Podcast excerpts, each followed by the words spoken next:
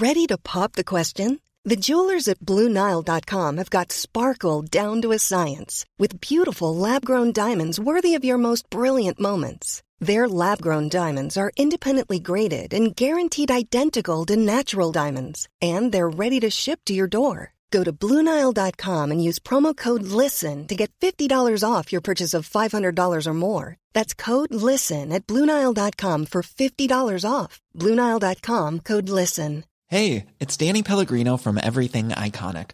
Ready to upgrade your style game without blowing your budget? Check out Quince. They've got all the good stuff shirts and polos, activewear, and fine leather goods, all at 50 to 80% less than other high end brands.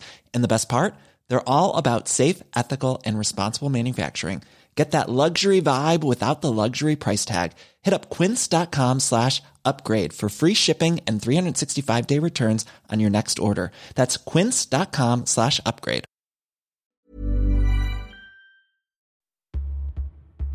Regionally speaking, this is really getting very, very heated. You could say that it has been that way ever since the 7th of October, but things are starting to broaden out from Gaza, from Israel. We've heard reports of C sections being performed with no anesthetic and only a torchlight from a phone to guide procedures. With many people in Israel, they saw UN agencies being very vocal when the bombings of Gaza started, but they feel that they didn't get the same support from the UN. That's why they're feeling resentful right now. That's that's my feeling of it.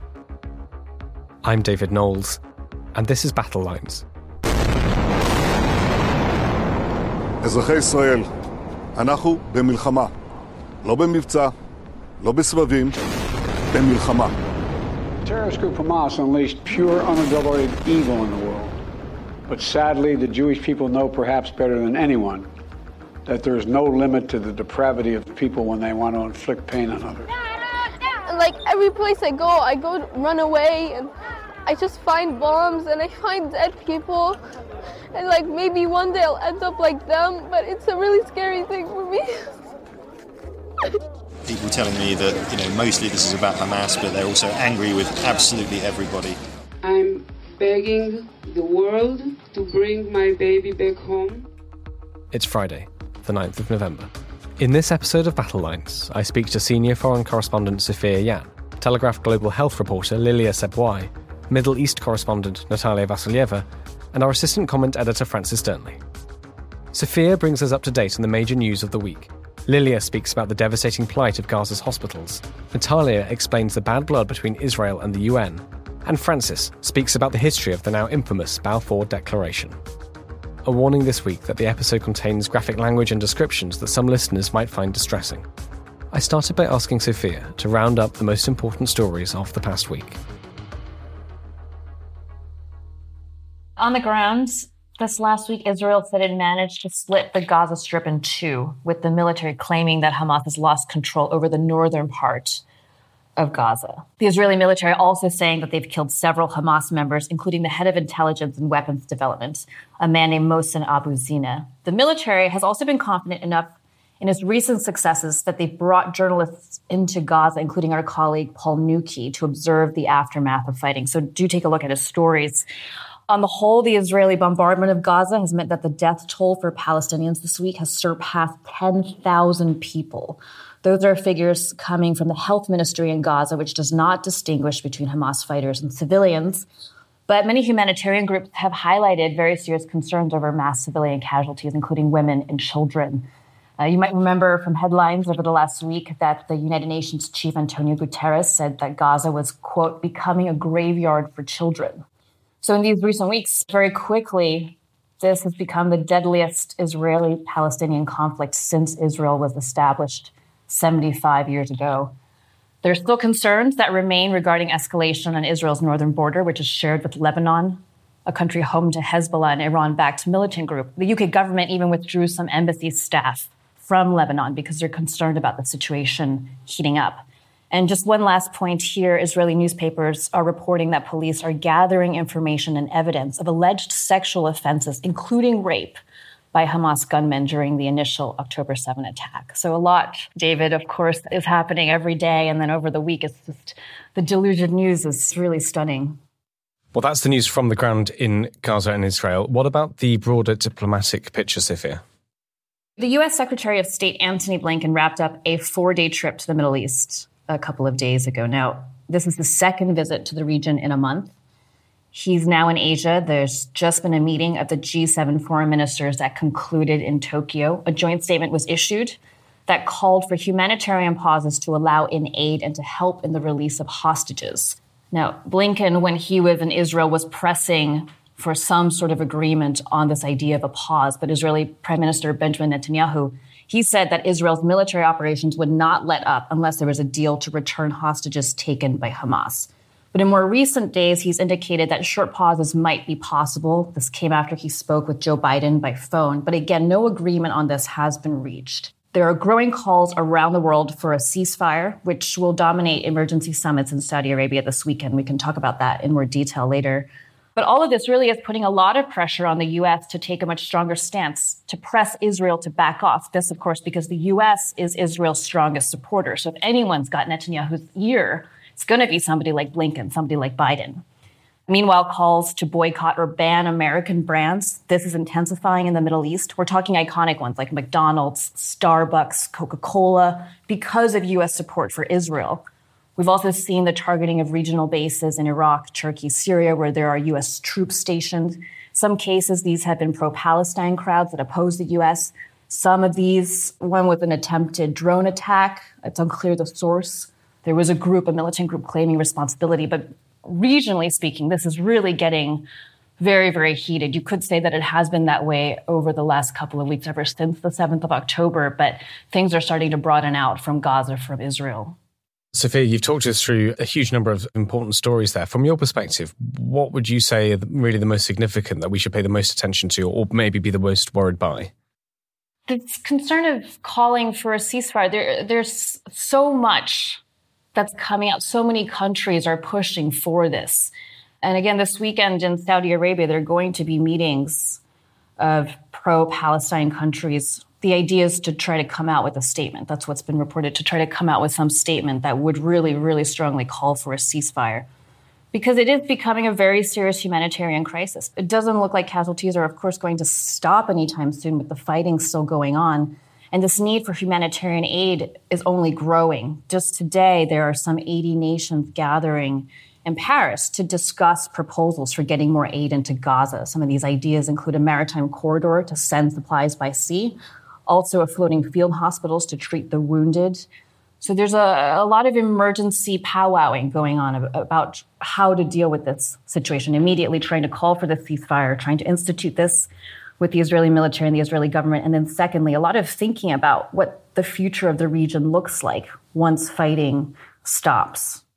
So we've got this meeting in Paris. Uh, you mentioned as well meetings in Saudi Arabia. What else should we be looking for in the next few days and weeks? Interestingly, the leader of Hezbollah, Hassan Nasrallah, is due to give another speech on Saturday. He gave one last week.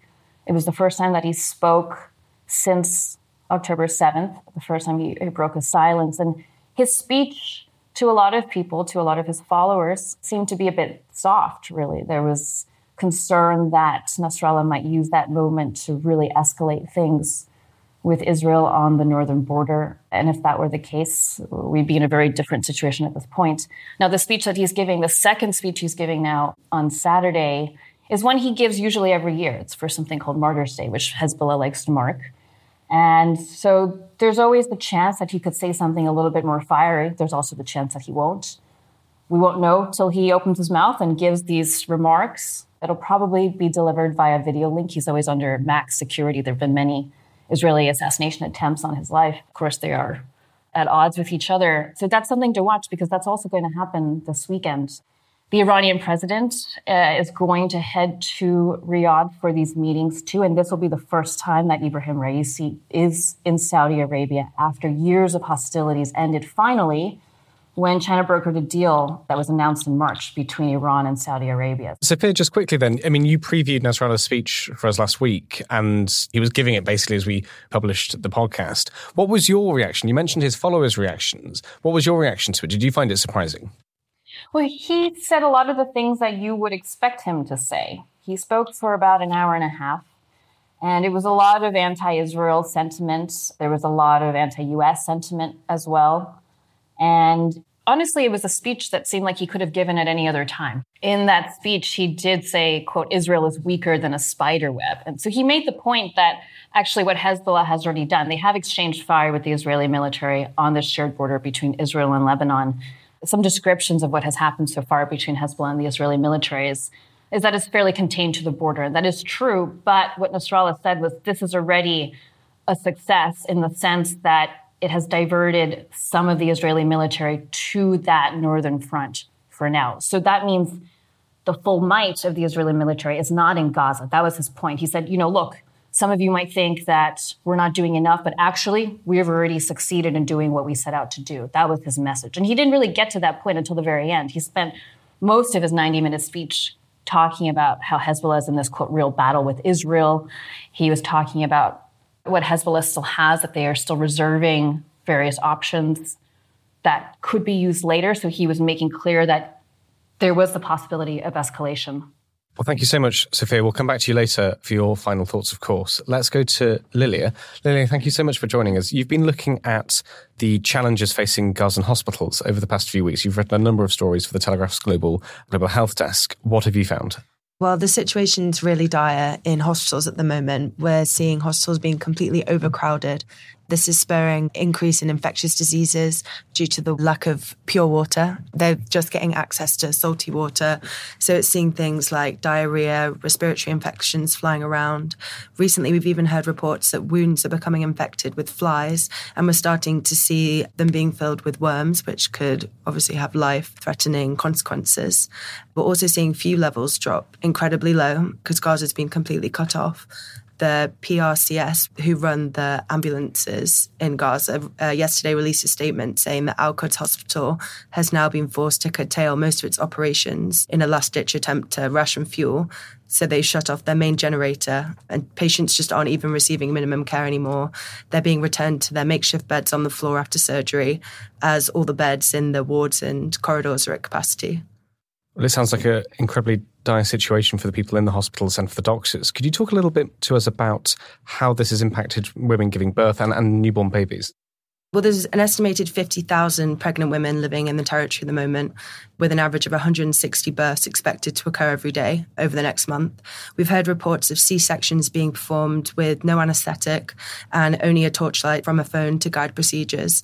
The trauma caused by the constant bombing has also triggered an increase in premature births. Some women are being forced to embark on a terrifying journey to the south just days after giving birth. And in terms of newborn babies, we've heard reports up to three babies are being placed in single incubators due to shortage of space.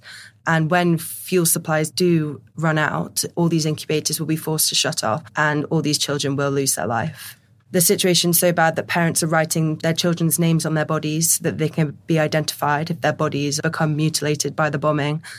And Save the Children recently released a statement saying that just in the first three weeks of this conflict, it surpassed the annual number of children killed across world conflict zones since 2019. We heard Sophia earlier talking about the approximate casualties we think that, that are happening, that are occurring in Gaza. Mm-hmm. What, what are you hearing from the hospitals? Well, according to the Hamas run health ministry in Gaza, there's been more than 10,500 people killed now. Many of them are children. 40% of people in Gaza that have lost their lives are children.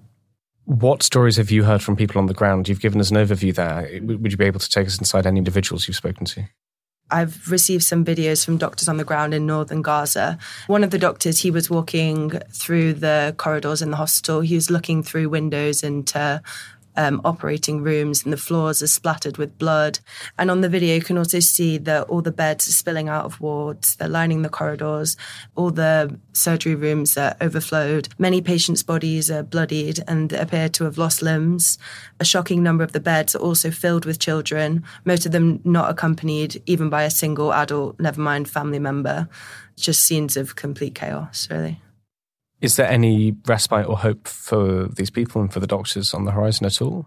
I think levels of hope are really dwindling now, especially because fuel's running out. There's not even light in the hospitals. Israel also keep cutting communication within the hospitals. I spoke to one doctor and he said that because they can't access anyone on their phone and there's so many people sheltering there, they can't even find the surgeons that they need for urgent operations. So that's really drastic. I also spoke to a doctor and he warned that the weather's just started to get cold. And three weeks ago, when this started, they didn't even have enough blankets to cover the children, never mind the most critically injured adults. How do Hamas fit into all this? Well, the Israeli Defense Force released footage that they say is evidence that Hamas have their terror metro underneath the largest hospitals in northern Gaza. So they're effectively using these patients as human shields. And this means that the hospitals are no longer protected by humanitarian law. And Israel have also refused to allow fuel into Gaza because they don't want it to get into the hands of Hamas. So this is also massively affecting the levels of aid that are able to reach hospitals. You've been following this story for the past few weeks. What will you be looking at next? Next, we're just trying to get the most up to date information that we can from doctors in hospitals on the ground. I think the hospitals are really on their last legs. Al Quds released a statement yesterday saying they've had to turn off their main generator. We're looking at the last few hours now, really. And as Israel are narrowing in in northern Gaza, we're just going to be following that as close as we can. Lilia, it's interesting what you've said about many, many hospitals being hit. There were also reports this week of UN facilities where thousands of people were sheltering that were targeted. Can you talk us through what happened? Well, on Saturday, an UNRWA school in the Jabalia refugee camp north of Gaza City was directly hit by strikes. That killed 15 people and injured 70. The agency also said that 160,000 displaced people were sheltering in 57 of its facilities in Gaza City in the north before an evacuation order was issued. Well, thank you so much, Sophia and Lilia. Sophia, can I go to you for your final thoughts first? So, for the next few days, in Gaza, Israeli soldiers and Hamas fighters, they are engaging on the ground. They're going street by street. So a lot of focus on how this goes, these intense street battles, these heavy losses that both sides are facing. Uh, it's always been a big question mark what it would be like for the Israeli military to go in because Hamas has had ample time to prepare defenses, including digging these tunnels underground. That generally suggests that Hamas would have the upper hand with Israeli soldiers going into what sounds like would be a bit of a maze. But again, this past week, we've seen the Israeli military saying that they've been able to split Gaza in half to prevent Hamas from having control, at least from the north. So we'll see how that plays out over the next few days. On a diplomatic front, as I mentioned earlier, there are growing calls for ceasefire. UK Foreign Secretary James Cleverly just touching down today. Now, today we're taping on Thursday. He's in Saudi Arabia to meet with his counterparts in the Middle East to talk about ways to prevent escalation, to underline the need to move toward a two state solution to push for humanitarian aid.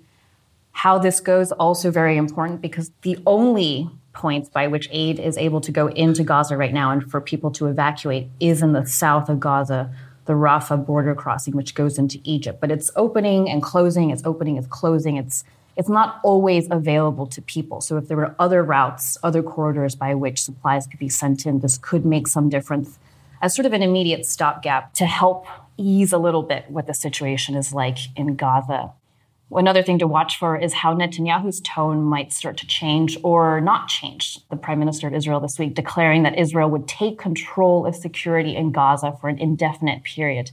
The U.S., though, seems to be putting its foot down. Blinken said that Palestinians must govern Gaza when the war ends. This is really the strongest statement from the U.S. so far as to where Washington thinks the red lines might be. So, how all this plays out in the next week going forward could have a, a very material impact on what some sort of resolution or temporary conclusion or temporary humanitarian pause might look like. And that really seems to be what's at the top of the agenda right now for the next few days. Thank you so much, Sophia. Lilia, would you like the very final words? I think it would be good for our listeners to keep in touch with what's the aid organizations are reporting from the ground, like PRCS, they run the ambulance services and they're just giving really up to date, insightful updates every day. So I think it would be beneficial to keep up to date with them as well. Thank you so much, Lilia. Thank you, Sophia. On Wednesday, I caught up with the Telegraph's Middle East correspondent, Nataliya Vasilyeva. I wanted to understand a bit of the history behind the bad blood between the UN and Israel, and some of the latest news stories she's been covering. Here's our conversation. Nataliya, thank you so much for your time. For the very first time, I think we've heard some details of Israel's potential post war strategy and plans for the Gaza Strip. This is coming from Benjamin Netanyahu, Israeli Prime Minister. What did he say, and what did you make of it? What do you think it means? Yeah, first, it's quite significant that Netanyahu's comments came just a couple of days after we started hearing from US officials. A lot of them spoke anonymously to American press, who expressed their frustration with the fact that Israel seems to be so preoccupied with its bombing campaign and the ground invasion of Gaza that there appears to be little room as to what happens once the war is over. The day after, as they call it here in Israel. Netanyahu was giving an interview a couple of days ago, earlier this week, and when he was asked about the Israel government's plan or any vision for Gaza, once Israel removes Hamas from the area in some shape or form, he said that his idea is that Israel should assume quote overall security responsibility over Gaza for an indefinite period, as he pointed out. Now, those remarks were taken by some as sort of an invitation to occupation. And a lot of critics of Israel immediately jumped at the remarks saying that, you know, Israel is going to occupy it. There will be Israeli boots on the ground. Israel is running the enclave as such. This is still a possibility. But I think if we look at Israel's recent history and different attempts to create a Palestinian state, it could be something quite different. Again, we have a history of the Oslo Accords, as they call it, when Israel and Palestinian leaders agreed on some sort of a temporary solution for the West Bank and created three zones of joint control A, B, and C. Only one of them is controlled by the Israeli government directly. One of them is basically jointly run. The other one is run solely by the Palestinian administration. I think there's an understanding wherever you go in Israel that it will be impossible. It will be a very bad idea to try and bring an outright occupation administration Israeli mayors, officials on the ground in Gaza. And there needs to be some sort of a government there with local roots. There was suggestion that the Palestinian administration and Ramallah might take over. The problem with that is the fact that the Palestinian administration itself has been quite unpopular in the West Bank and particularly in Gaza, where Hamas captured control in 2007 around the time of corruption scandals in the West Bank and it's not clear how much appetite there will be on the ground from Gaza's Palestinians for the Palestinian Authority to step in. At the same time, when Antony Blinken, the US Secretary of State, was in Ramallah the other day meeting with Palestinian President Mahmoud Abbas, President Abbas didn't sound particularly thrilled when Blinken mentioned that Gaza is Palestinian land and Palestinians should take some role in it. Mahmoud Abbas said that there needs to be a broader agreement. And basically, he just indicated that they're not just going to take Gaza and run it just like that. So you've told us about Netanyahu's remarks. You've just come from a briefing with Benny Gantz. Can you tell us about that? Did you hear anything different from Mr. Gantz? Yeah, just to give you a bit of a context, the previous Israeli government has often been described as Israel's most right wing government in its history.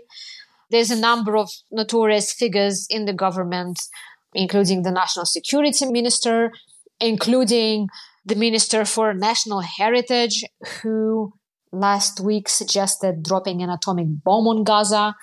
And he basically had to be reprimanded by Netanyahu, but he was suspended, but he was never fired from the cabinet. So this is the background for that. We have a very right wing government that had very little appetite for a Palestinian state as such that, that had worked for years to undermine the Palestinian Authority in the West Bank.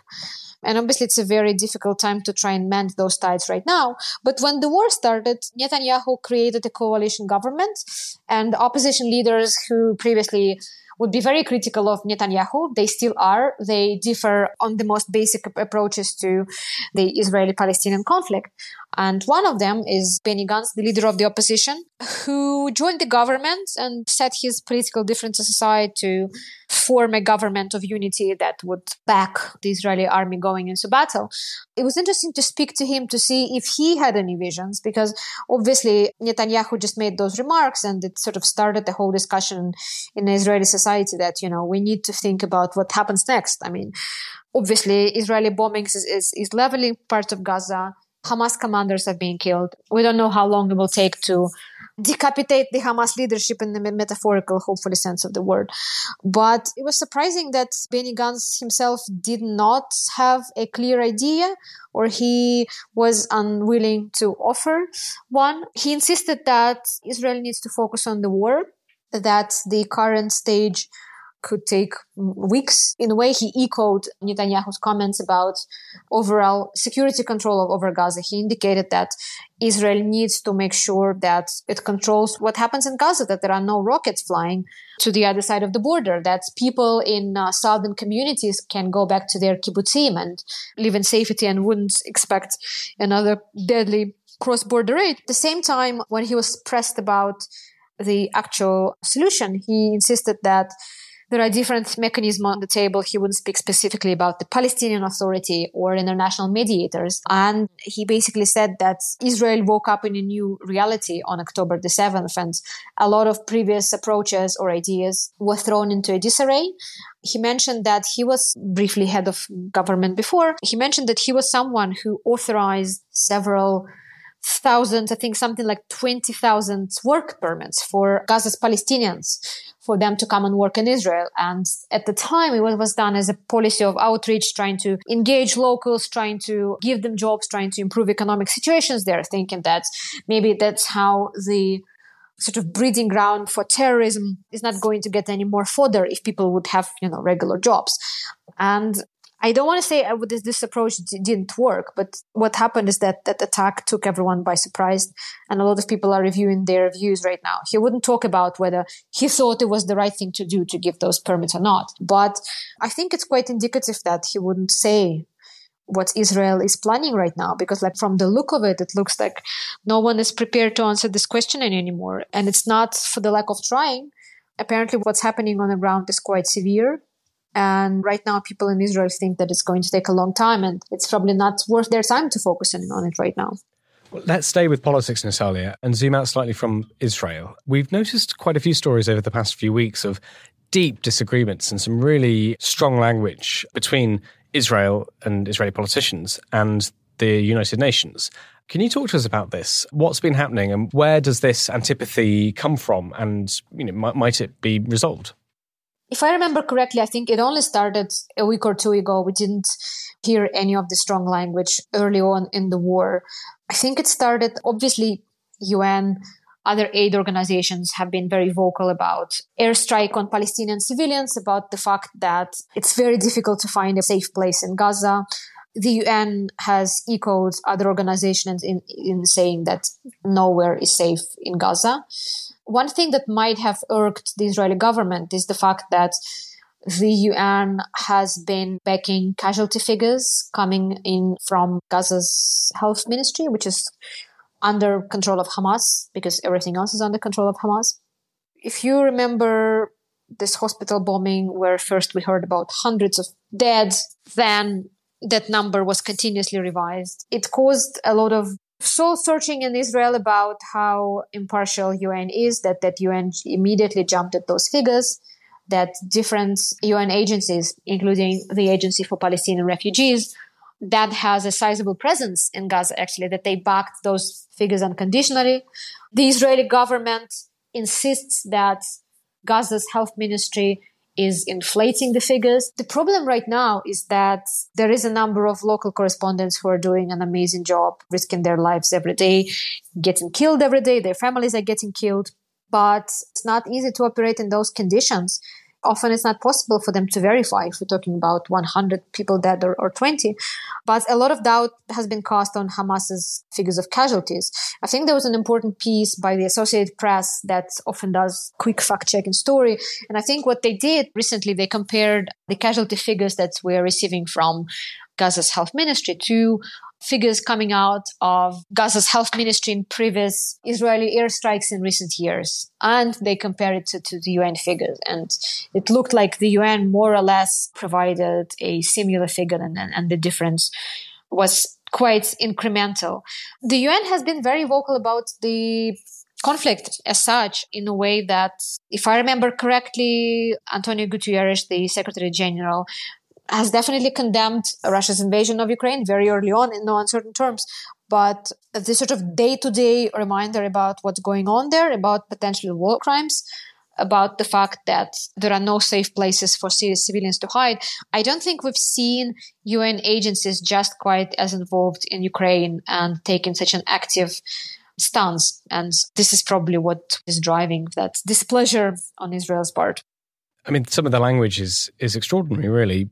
I'm just reading your piece now. Lieutenant Colonel Peter Lerner, an Israeli Defense Forces spokesman, said the UN needed to be, quote, part of the solution, not part of the problem, yeah. end quote, in terms of supporting the terrorist group's control of the region. In an interview with the BBC, he asked why UNICEF had not spoken out for the 30 children held hostage inside Gaza. I mean, are you surprised by this? You know, watching the region and living there, are these kind of stories in the media, the stories you're writing up, particularly surprising for you in your role? I'm not surprised because a lot of people in Israel feel that not enough attention was given to the hostages, to the victims in the, in the kibbutz attacks, that they feel that the global attention moved on quite quickly. There's an obvious reason to that because obviously people in Gaza keep dying, whereas we had a number of casualties. We had those tragic events and we covered them extensively in the first couple of weeks. But right now people in Israel are not under the same level of threat as in Gaza. The plight of hostages has been very, very much publicized. But I think it comes from a deep sense of resentment on the part of Israel that they feel that people in Gaza are, are offered an oversized attention. From where I'm sitting, I w- I wouldn't say that, especially if you refer to media. I think there's, there's been a lot of attention given to hostages and victims of the Hamas attack.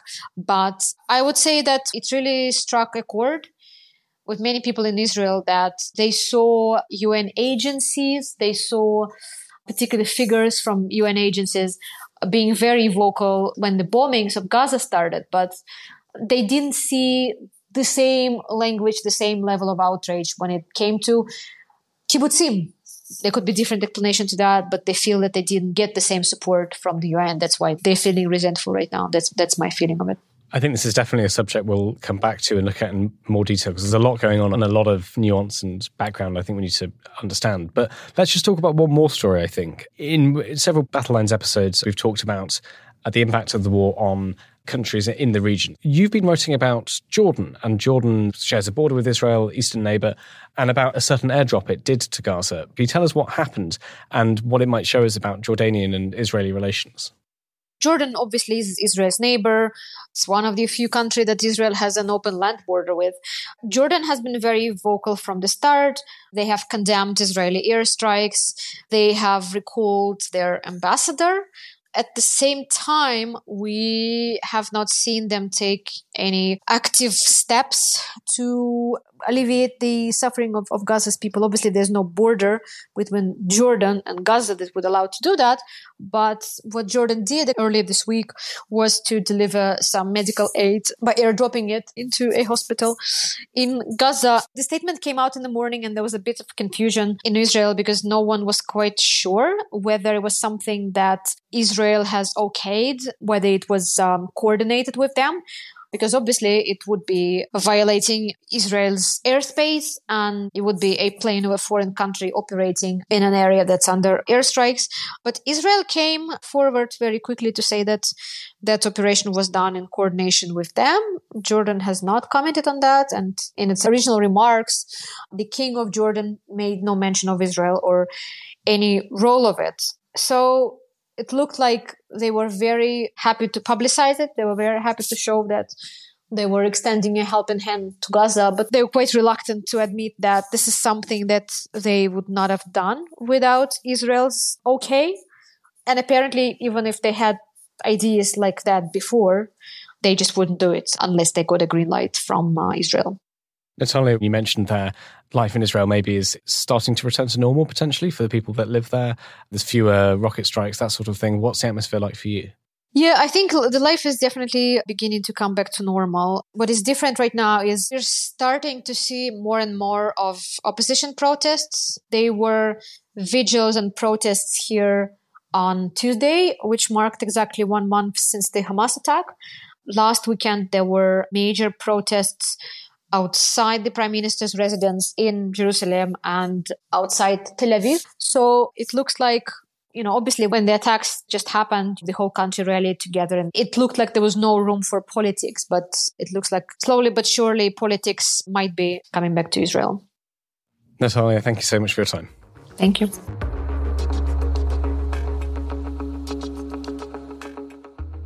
In our last episode, assistant comment editor Francis Dearnley sought to provide a brief overview of the core events in over 100 years of the Israeli Palestinian conflict.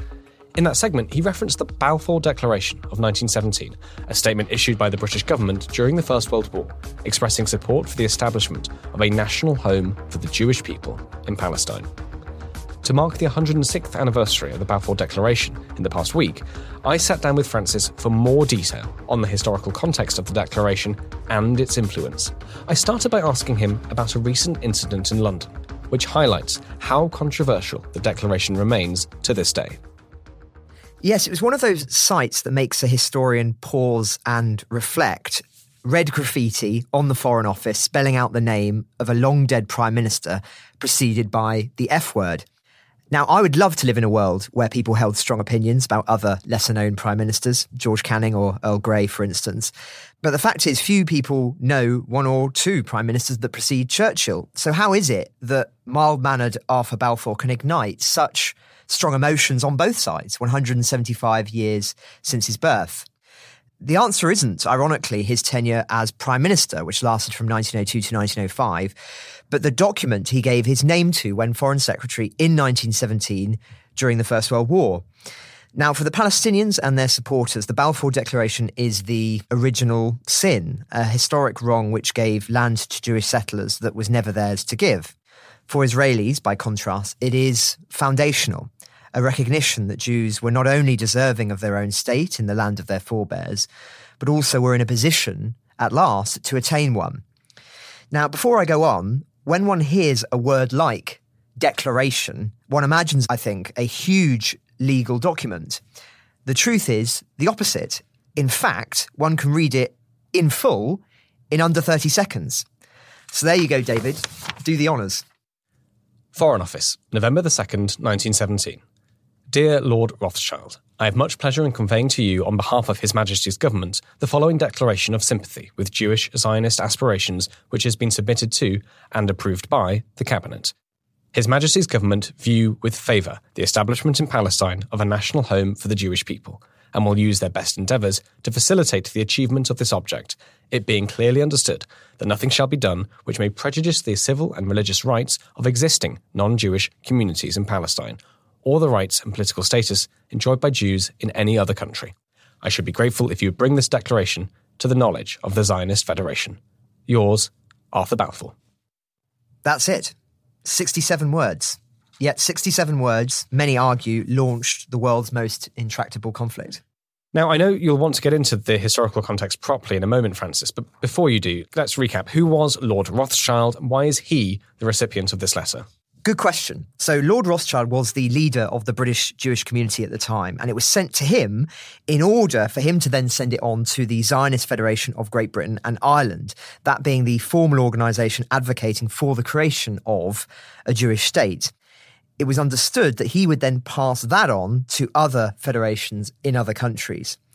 Now, I know I'm going to proceed your question here. You want to ask about the timing. Why this moment at the height of the First World War? Haven't they got bigger priorities? And they certainly have. And that is the reason for the declaration. Very simply, as I referenced last week, one of the primary motivations was political. It was believed that American Jews would be more supportive of the Allied cause against the Central Powers and more inclined to join the fight if they made such an expression of support. Two of the then President Woodrow Wilson's closest advisors were known to be keen Zionists, the term we use, of course, for those who advocated for the creation of a Jewish homeland. But it wasn't just America. It was hoped it would encourage support among Jews in Russia to keep fighting with the Allies.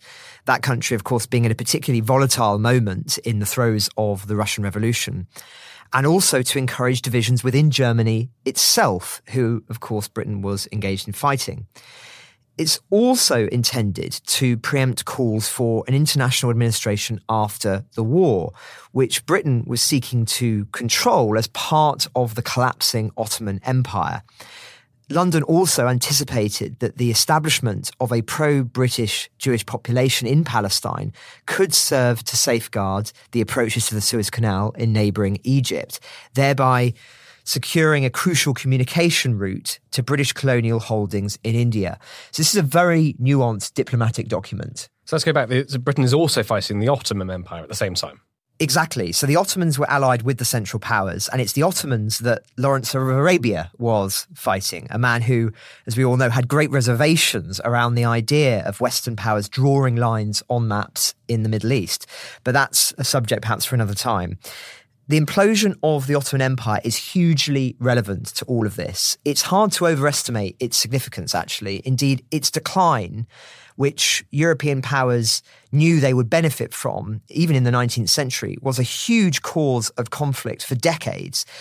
With its looming defeat in the First World War, Western powers were eager to formally divide up its former territories into spheres of influence so as to avoid another conflict breaking out in the future. Some of that territory was in the Middle East and included Palestine. Now, when I use the term Palestine, I mean it as a place, a geographical entity, rather than the idea of it being a state. It is a fact, albeit perhaps an uncomfortable one for some, that Palestine has never truly been its own political entity in a sense that historians can recognize. Almost every empire preceding even Alexander the Great in ancient times controlled that territory that we call Palestine. The Ottomans had controlled it for centuries. That's not to say they didn't have a distinct identity, rather, just to explain an important nuance. Palestine was never free as such. Only when one acknowledges that can we truly understand what happens next. Britain was thinking of its shorter term war aims, but also its longer term objectives in the Middle East. This was an age where empires needed to determine who controlled where to prevent further eruptions of conflict between great powers. If the Ottomans were gone and British soldiers were in the region, then it was perceived as better for them to take it over than someone else. But that was all in the future. They needed to win the war first. And in that sense, the declaration was a diplomatic tool to try and facilitate that end. In truth, it was probably not that impactful on swaying the Americans or the Russians. At least that's something that's never been clearly established by historians. The Americans did enter the war, but there's little evidence that the declaration played a significant role in that. And the Bolsheviks, who had seized power in Russia, despite many of them having Jewish heritage, were more concerned with staying in power, which they calculated required them swiftly pulling out of the war. That said, the declaration did lead to a huge increase in popularity for Zionism amongst Jewish communities worldwide and outrage among the Christian and Muslim population of Palestine, who constituted almost 90% of the population. For the latter in particular, it was perceived as being made by a European power over non European territory, promising it to another foreign group. Whilst there were Jews in Palestine, they were very much a minority. So the war ends in 1918. The Ottoman Empire falls. Britain is one of the victors. This is a world with no UN, nothing like that. What happens next? Well, now we enter the complicated phase of the victorious powers trying to create the diplomatic architecture for a lasting peace, which, of course, Versailles is the most notorious. But there are actually many other treaties that were equally as important as that. Now, out of that process came the British mandate for Palestine. That being a League of Nations, the precursor to the UN, as it were, mandate for the British in Palestine and Transjordan, both of which had, of course, been conceded by the Ottoman Empire following its defeat in the war. They'd formally given that away as part of a treaty. So this is not typical imperial colonial activity that Britain is just seizing this and taking over control of Palestine. They were already there. And at least from the perspective of the League of Nations, they were put in charge of it as effective peacekeepers. Sort almost. of pro- proto UN blue helmets. Exactly, exactly. And in essence, Britain would control the territory on the terms agreed by the League, which crucially included the terms of the Balfour Declaration, namely to allow the establishment of that national home for the Jewish people. But what does that mean in practice? So, for many Zionists, that means the creation of a state. But for the British, the wording was deliberately chosen to be ambiguous. It would allow Jewish people to settle in the area, creating a home, but that didn't necessarily equate to them acquiring a state of their own in the long term. Indeed, the wording of the declaration was actually subject to considerable discussion. The intended boundaries of Palestine, as you read out there, were never stated, and the British later confirmed that the words in Palestine in the declaration meant that the Jewish home was not intended to cover all of Palestine. The fact is that the declaration, both ambitious and ambiguous, meant that the dual obligation to the two communities quickly proved to be untenable. Over the decades that followed, the ones that preceded the Second World War, there was huge unrest caused by the Jewish settlers who moved there. And indeed, following the 1936 39 Arab revolt, declared that Palestine should not actually become a Jewish state.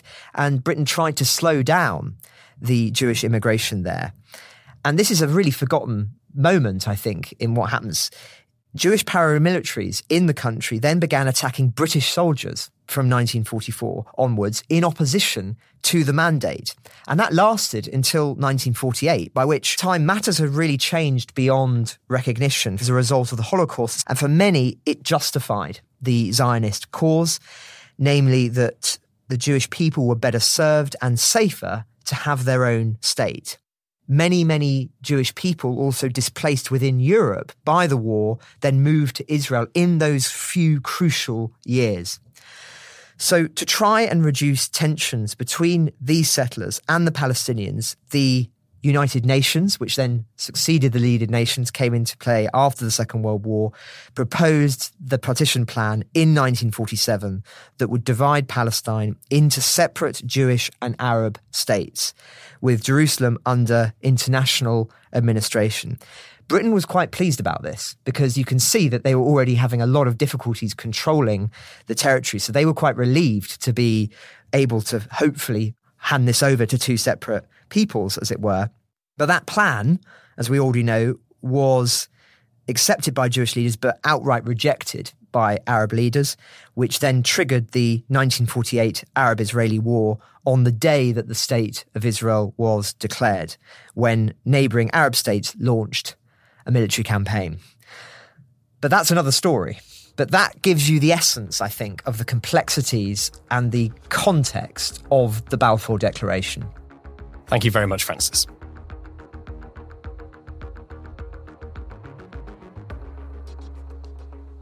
Battle Lines is an original podcast from The Telegraph. To stay on top of all of our news, analysis, and dispatches from the ground in Israel and Gaza, subscribe to The Telegraph or sign up to Dispatches which brings stories from our award winning foreign correspondents straight to your inbox. We also have a live blog on our website where you can follow updates as they come in throughout the day, including insights from contributors to this podcast. If you appreciated the podcast, please consider following Battle Lines on your preferred podcast app. And, if you have a moment, leave a review, as it helps others find the show. As disinformation is a particular problem during conflict, we are relying on your support more than ever. Battle Lines is part of wider Telegraph foreign coverage in our podcasts. If you're interested in finding out more about the war in Ukraine, you can listen to Battle Lines' sister podcast, Ukraine the Latest. This episode of Battle Lines was produced by me, David Knowles, and executive producer Louisa Wells.